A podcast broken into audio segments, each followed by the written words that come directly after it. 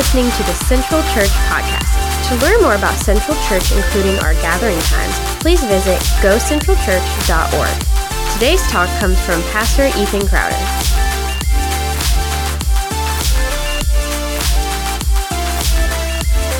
Today, if you have a Bible, go ahead and turn with me uh, to the book of Hosea.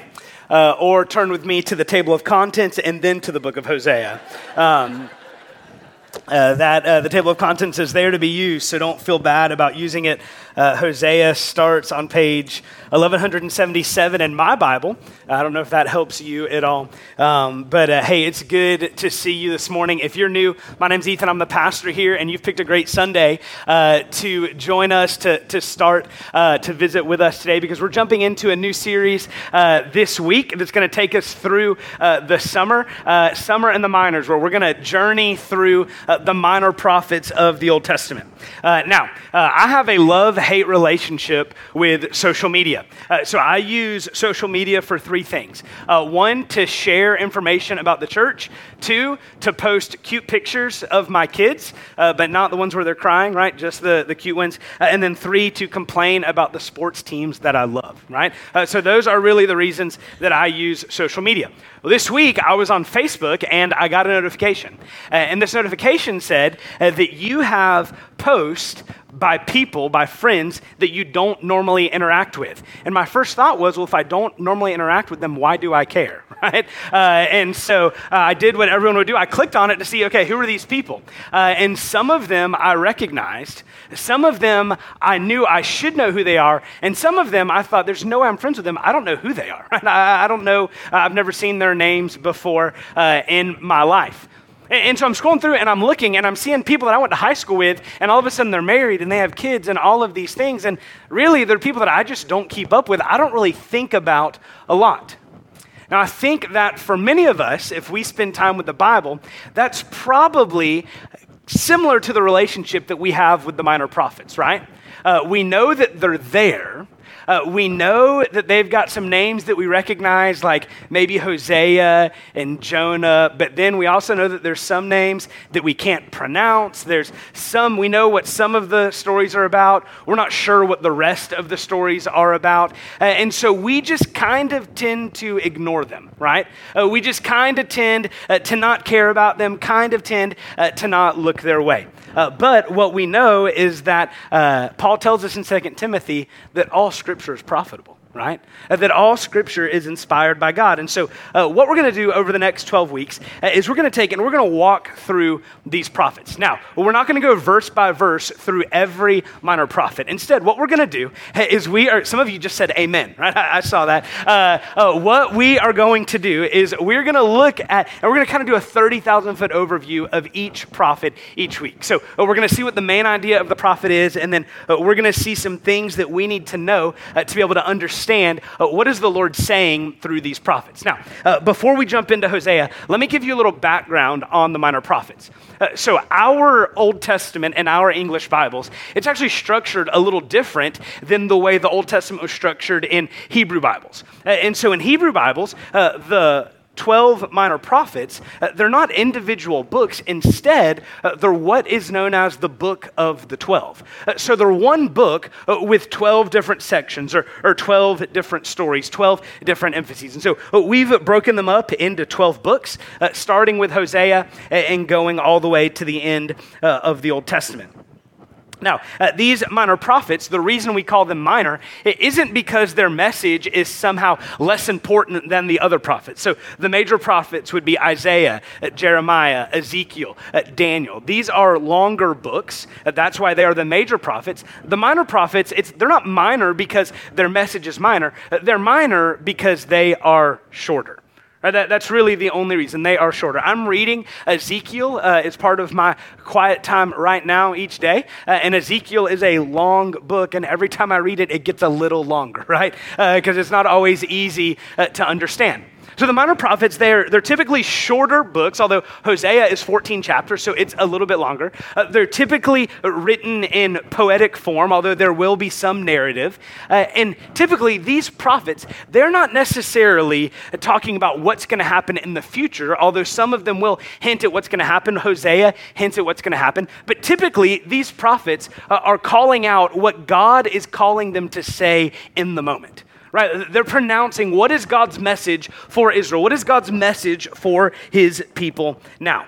And so we're going to look at the book of Hosea this morning, and we're going to see this truth. This is the truth we're going to look at this morning, but this is also the main theme of the entire book of Hosea that God's pursuing grace is greater than our persistent rebellion. God's pursuing grace is greater than our persistent rebellion. Now, what we're going to do is we're going to look at the first chapter of Hosea. We're going to read the first nine verses of Hosea. And then we're going we're gonna bounce to some different places to see some important things through the rest of this book. But let me give you a kind of a disclaimer, a warning up front. When we read the prophets, there are things that we read that are jarring. There are things that we're going to read uh, that we're going to read and we're going to think, what in the world does that mean? Or we're going to read and we're going to think, why would God say that? Right? Now, Hosea is a great prophet to start this study with because Hosea might be familiar to some of us. But what we're going to see as we read through these first few verses of Hosea, we're going to see some things, we're going to see some language that is a little surprising, right? We're going to see some language that, that we might even think is a little PG 13. But here's what we're going to remember, whether it be in Hosea or Habakkuk or Joel or Amos. What we're going to remember as, is that this is God's word, and God's word is good. All right? Uh, so let me invite you to stand as we honor the reading of God's perfect, precious, and profitable word here in Hosea. We're going to read down uh, the first nine verses of Hosea. Uh, the Spirit says to us this morning, beginning in verse 1 the word of the Lord that came to Hosea, the son of Beeri, in the days of Uzziah, Jotham, Ahaz, and Hezekiah, kings of Judah, and in the days of Jeroboam, the son of Joash, king of Israel. When the Lord first spoke through Hosea, the Lord said to Hosea, Go take to yourself a wife of whoredom and have children of whoredom, for the land commits great whoredom by forsaking the Lord. So he went and he took Gomer, the daughter of Diblaim, and she conceived and bore him a son. And the Lord said to him, Call his name Jezreel, for in just a little while I will punish the house of Jehu for the blood of Jezreel. And I will put an end to the kingdom of the house of Israel. And on that day I will break the bow of Israel in the valley of Jezreel. And she conceived again and bore a daughter. And the Lord said to him, Call her name No Mercy, for I will no more have mercy on the house of Israel to forgive them at all. But I'll have mercy on the house of Judah, and I will save them by the Lord their God. I, I, will not save them by bow or by sword or by war or by horses or by horsemen. When she had weaned no mercy, she conceived and bore a son, and the Lord said, Call his name not my people, for you are not my people, and I am not your God. This is God's word. You can be seated. Would you pray with me this morning? Lord, thank you for your good word that is true. Uh, thank you that you speak to us even now. And so, Father, we pray that you'd be this now, that you would speak to us through your word. It's in Jesus' name that we pray. Amen.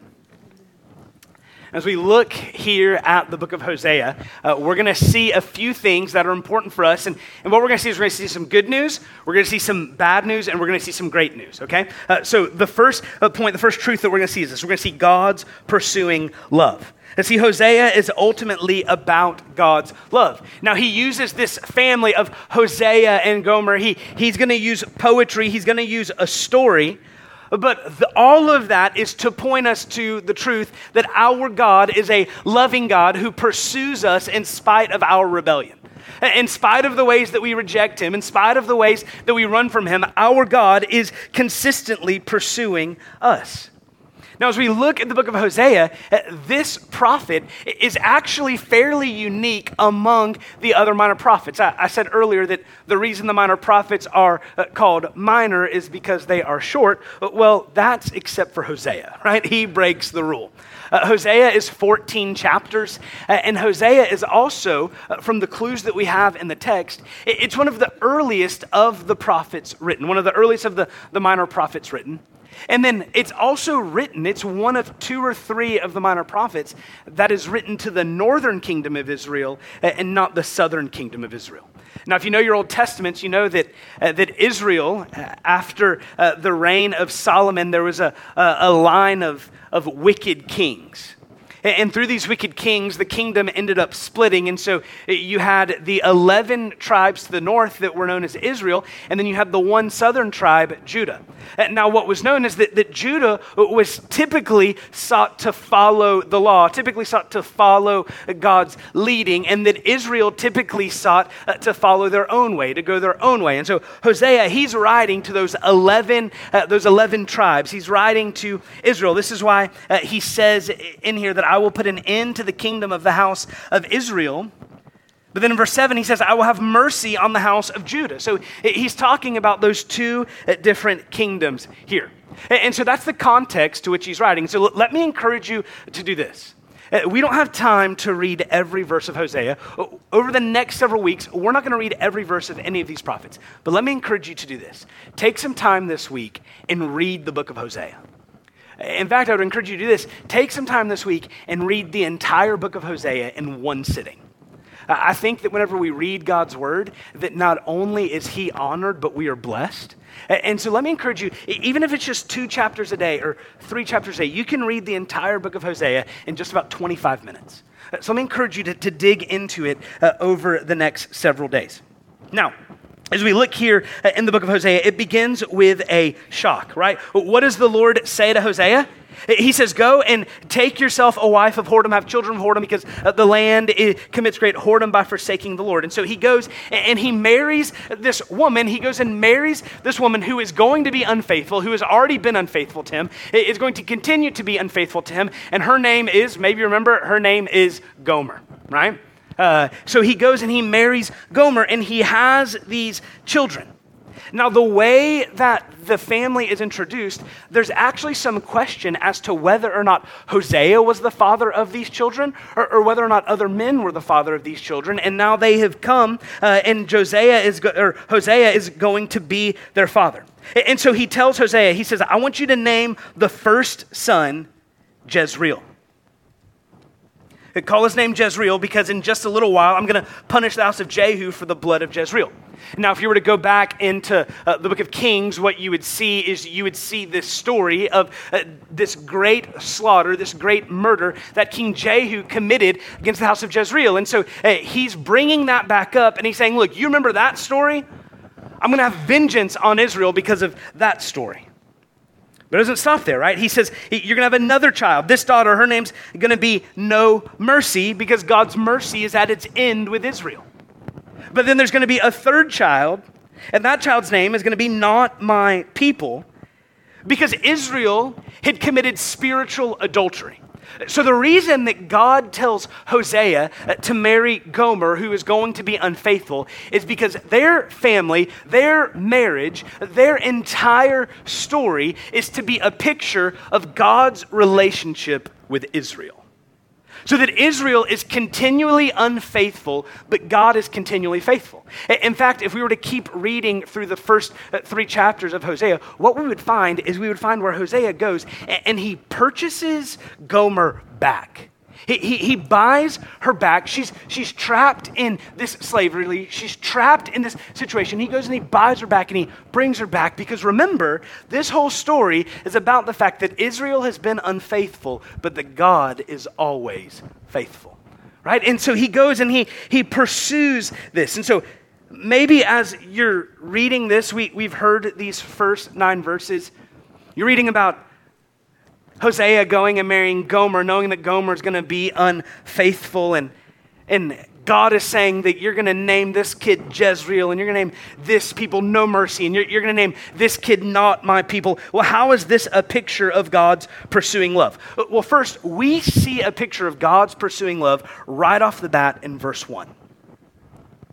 The word of the Lord that came to Hosea.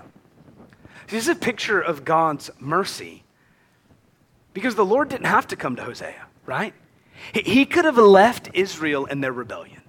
He could have left Israel and their unfaithfulness. He could have left Israel to continue to rebel against him and, and, offered no mercy and no grace. But that's not what he does. No, he comes and he, he starts delivering warnings and he starts revealing to them how have they sinned? How have they rebelled against him? How have they, they turned their backs from him? And so we see this picture of God's pursuing love first in verse 1. But then look at verses 10 and 11 here of chapter 1. He says, Yet the number of the children of Israel shall be like the sand of the sea, which cannot be measured or numbered. And in the place where it was said to them, You are not my people, it shall be said to them, Children of the living God.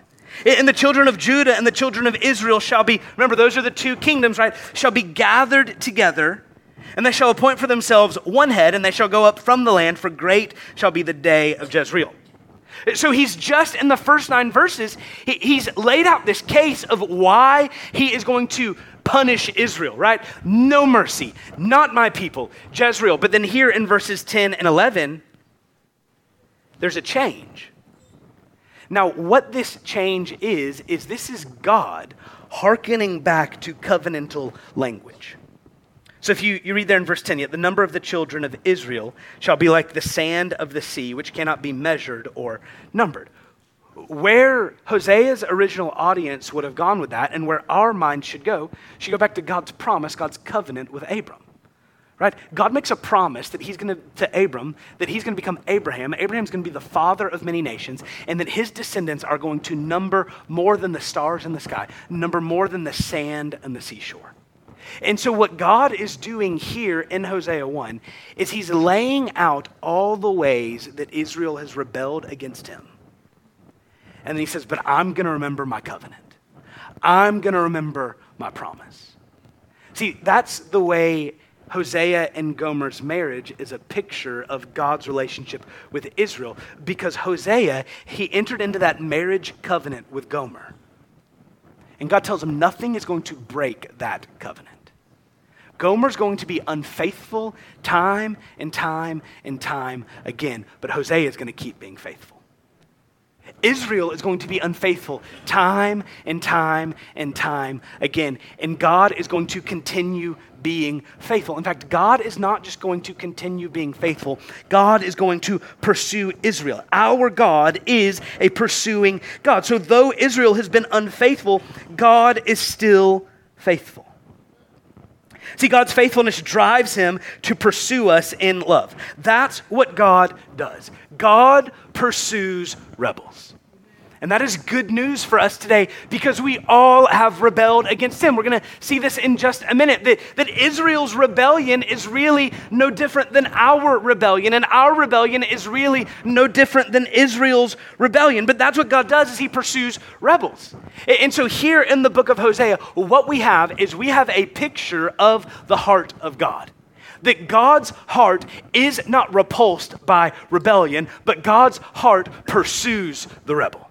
Right? That God goes after the rebel. And so when he goes after the rebel and he gathers the rebel home, he doesn't gather the rebel and say, I can't believe you did it again. I can't believe that this is where this went. I can't believe that this is how you are going to repay me. No, God gathers the rebel. He, he brings the rebel in and he offers love and forgiveness and wholeness. See, the point of the book of Hosea is that we are Gomer, but God is faithful. So we've got to be careful that we don't read this book and think, yeah, I know some Gomers, right? We, we got to be careful that we don't read this book and think, yeah, I can tell you about some Gomers. Let me tell you about my sister, right? Let me tell you about my, let me tell you about a cousin I've got, right?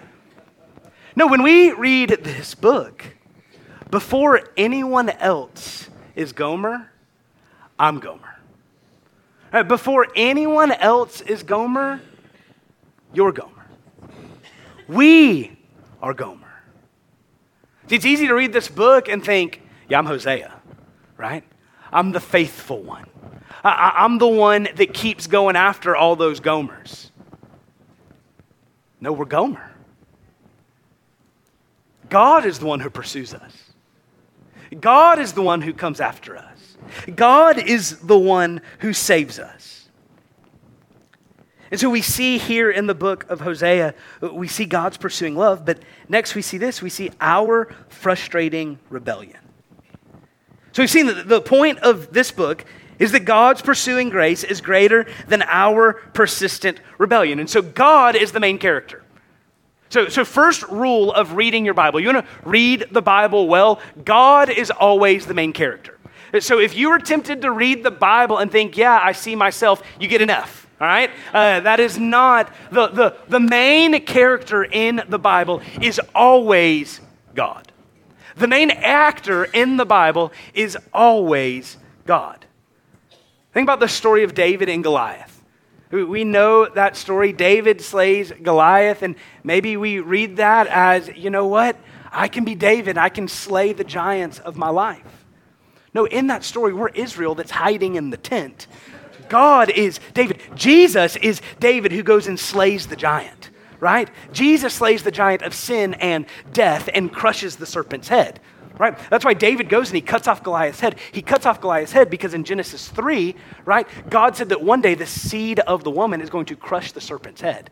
And, and, and so David is a picture of that seed, but he's ultimately pointing us to Jesus. And so when we read the Bible, we've got to make sure that we're not reading ourselves into the story incorrectly, that, that God is the main character. But here's the thing we're in the book, right? We are not ignored. And so we see in this book our frustrating rebellion. And you might say, but Ethan, this is about Israel. This isn't about me. This isn't about us. Well, first, we've already mentioned 2 Timothy 3 that all of God's word is for us to encourage and equip, to train and correct, to rebuke. But here's the other thing we might not be tempted. Remember, Israel's main problem Israel's greatest problem, and this is really their problem all through the Old Testament. Israel's problem is idolatry. That's what's we're going to see here in just a minute how, how Israel was going after idols. They were going after the idols of the nations. We might not be tempted to go after wooden idols of other nations, but we are no less tempted to go after the idols of our own making. But we're no less tempted to go after the idols of really our own nation. Now, our idols might not be like Israel's, but here's the thing that's what makes them all the more dangerous. See, see, we're not tempted to go after little pieces of wood and stone that someone has carved and set on a stool and said, You should worship him. We're not tempted to give our hearts to that thing. But here's what we are tempted to we're tempted to give our hearts to health, wealth, and prosperity, right? We're tempted to do whatever it takes to make a little more money, to get a little more comfortable, to, to get a little more pleasure, or a little more this, or a, a little more that. See, idolatry is not first and foremost a matter of something that is built or something that is in front of us. Idolatry, first and foremost, is a matter of the heart. And so anything that we love, anything that we adore, and anything that we pursue more than God is an idol. Now here's the scary thing about this. Is that means that good things can turn into idols quickly. Good gifts can turn into idols quickly. Uh, husband, if you're looking for your wife to satisfy your every need, you are going to be let down over and over and over again. Because you and I were not designed to be ultimately satisfied by our wife. We were ultimately designed to be satisfied by our God. If you think that you're going to find your ultimate satisfaction in your kids, or in your job, or in your hobbies, or in your toys, you are ultimately going to be let down. Because if you give your life, if you give your heart uh, to pursuing those things, those things are ultimately going to leave you alone, they're, they're ultimately going to leave you heartbroken. And so we've got to beware of pursuing all of these other things at the expense of our God. Flip with me to, to chapter 9. Let me encourage you over the next couple of weeks to bring your Bible so that you can look and see. We're going to jump around through uh, these verses. So look at chapter 9 and verse 10. Like grapes in the wilderness, I found Israel. This is God speaking. Like the first fruit on the fig tree in its first season, I saw your fathers. But they came to Baal Peor and consecrated themselves to the thing of shame and became detestable like the thing they loved. Now, this is poetry. What God is saying is He saying that, that these grapes and these figs that He found in Israel, that that was the faithfulness of earlier generations. Uh, but now they've given themselves to Baal Peor, which is a false god, right? It is an idol. And they consecrated themselves to the thing of shame. And look at how he ends it. They became detestable like the thing they loved. See, here's the truth you become what you worship, you become what you behold. And so, if we are constantly gazing at, constantly looking at this thing or that thing, if we're constantly looking at anything other than King Jesus, then we are going to be disappointed and we are ultimately going to end up frustrated with ourselves. So, you become what you behold. That's what Israel had done. Uh, flip over to chapter 11. In verse 2. We see Israel's idolatry in the face of God's love. Look at verse 2. The more they were called, the more they went away. They kept sacrificing to the Baals and, and burning offerings to idols. Uh, listen, the more they were called, the more they went away. In other words, the more that God pursued, the harder they ran. The more God loved, the more they rebelled. Now, it's not that different from us that, that Israel had peace and prosperity, and yet they were totally spiritually bankrupt. At this point in Israel's history, this is potentially uh, the most prosperous time they had experienced since the reign of Solomon. They were happy, they were comfortable. They didn't have to worry about other kingdoms trying to infiltrate them because here's the thing they didn't realize it, but the other kingdoms already had. Right? They were already worshiping these false gods. Israel had all they needed. Why would they need God? Their idols were providing for them. They, they didn't need God because they had everything that they needed. They were happy, they were safe, they were secure, they were comfortable. I wonder what other nation that sounds like. Happy, safe, secure. You might say, oh, Ethan, you haven't seen gas prices lately. Well, I have.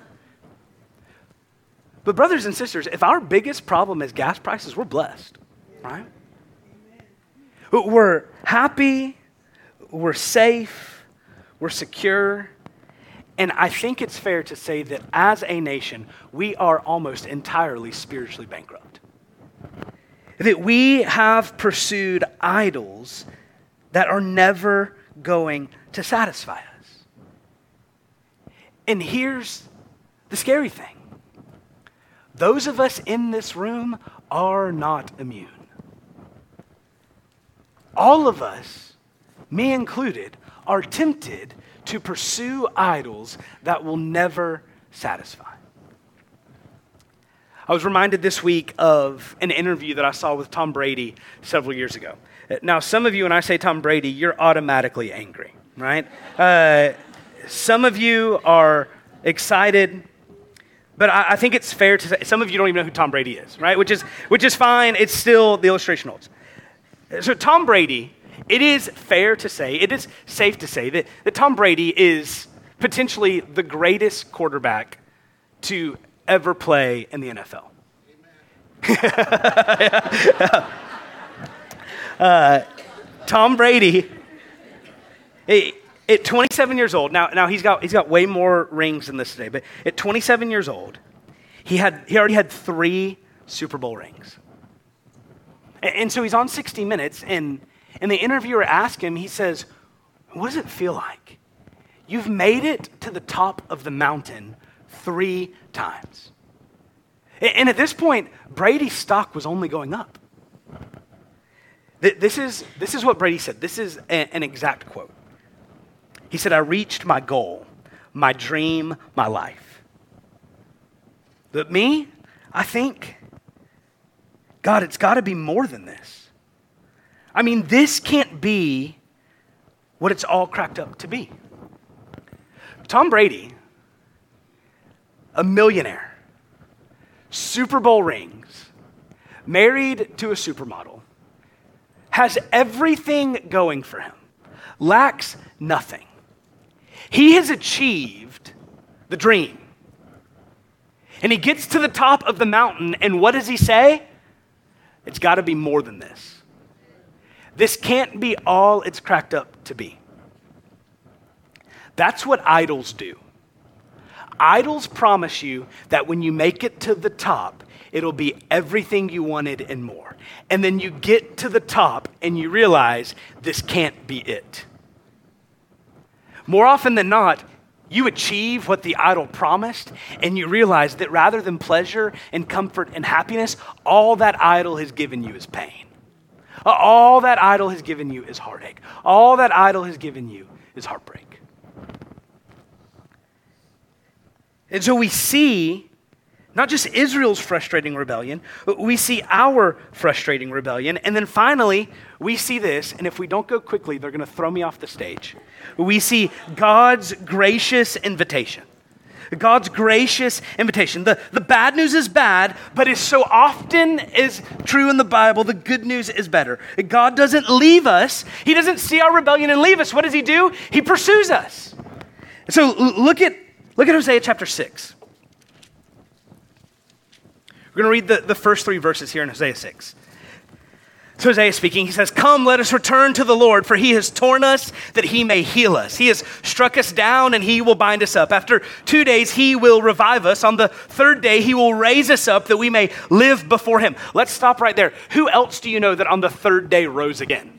Right? That, that's where Hosea is going here. Uh, let us know, let us press on to know the Lord. His going out is sure as the dawn. He will come to us as the showers, as the spring rains that water the earth. So, what Hosea is saying, he's saying, look, let us come back to the Lord. There's an invitation to return. And if we'll come back, he'll give us a resurrection. And if we'll come back, he'll let us press on to know him because his going out is as sure as the dawn. He'll, he'll come to us as the showers, as the, the spring rains that water the earth. In other words, if we will return to the Lord, he will give us life.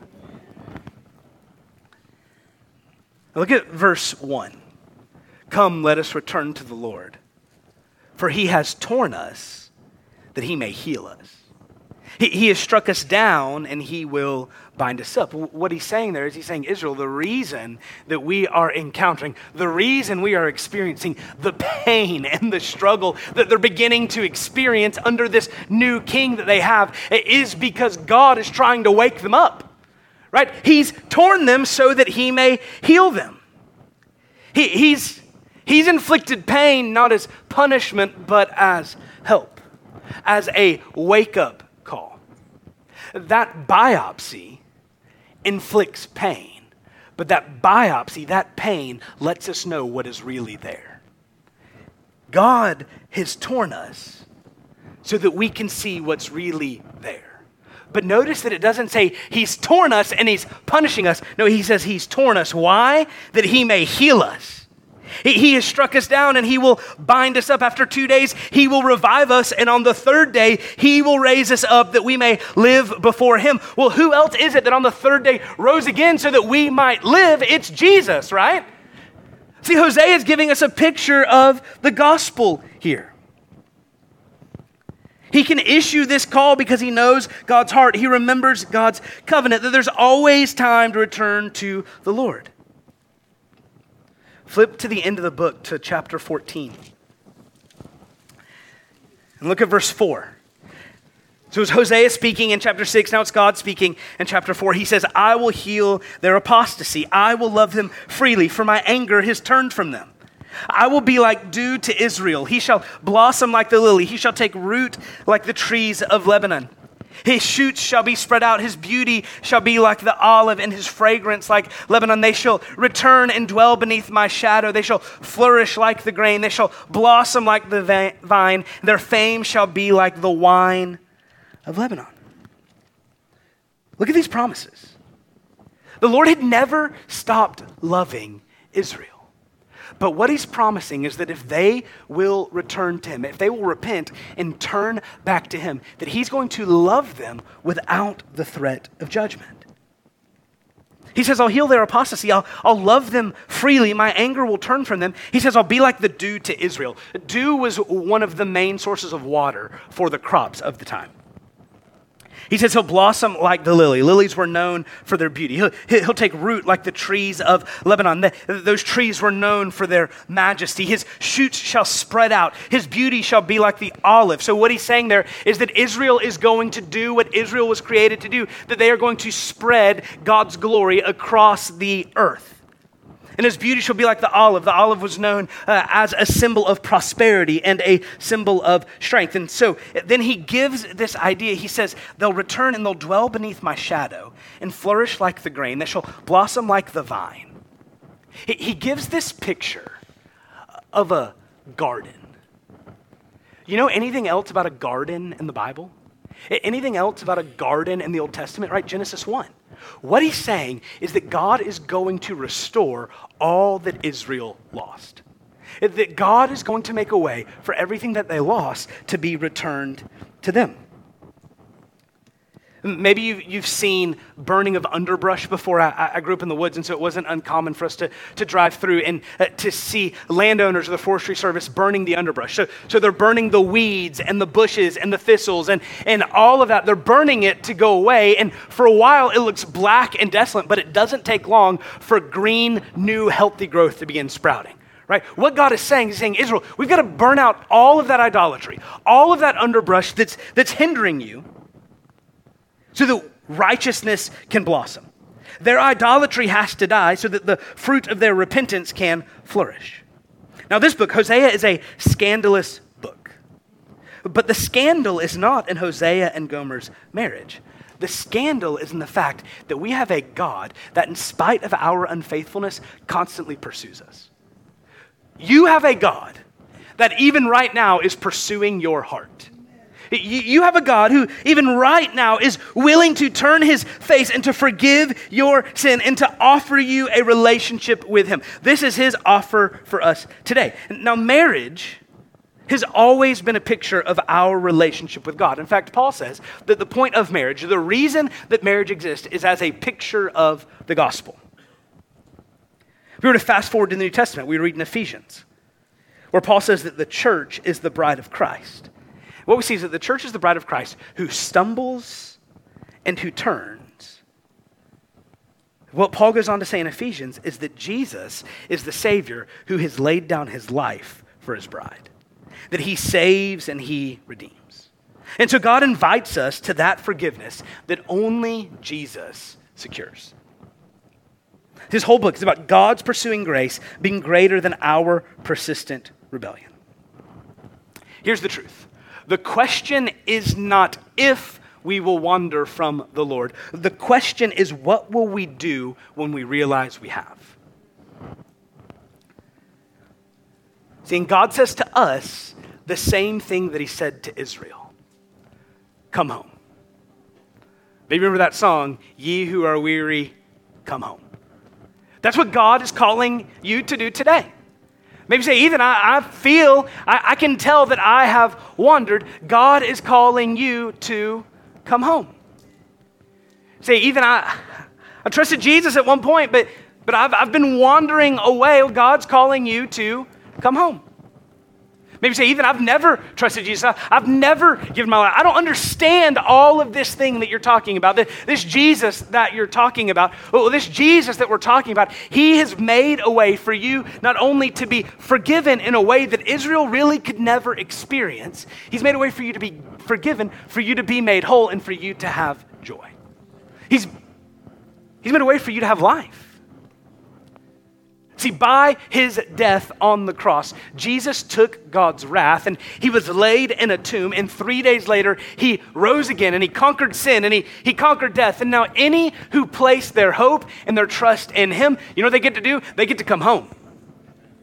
That's what ultimately Hosea is calling us to. Hosea is calling us to come home. He's calling you to come home. We're going to sing a song here in just a minute. It happens to be uh, one of my favorite hymns Come Thou Fount. And there's a, a line in it where it says, Prone to wander, Lord, I feel it, prone to leave the God I love. I don't know anyone who has followed Jesus for any length of time who hasn't experienced that. Right, that prone to wander. We're prone to wander because we are constantly fighting that sin in our life, and we're, we're constantly fighting against the sin that is around us. It's prone to wander, Lord, I feel it, prone to leave the God I love. And then he says, Here's my heart, Lord, take and seal it. Seal it for thy courts above.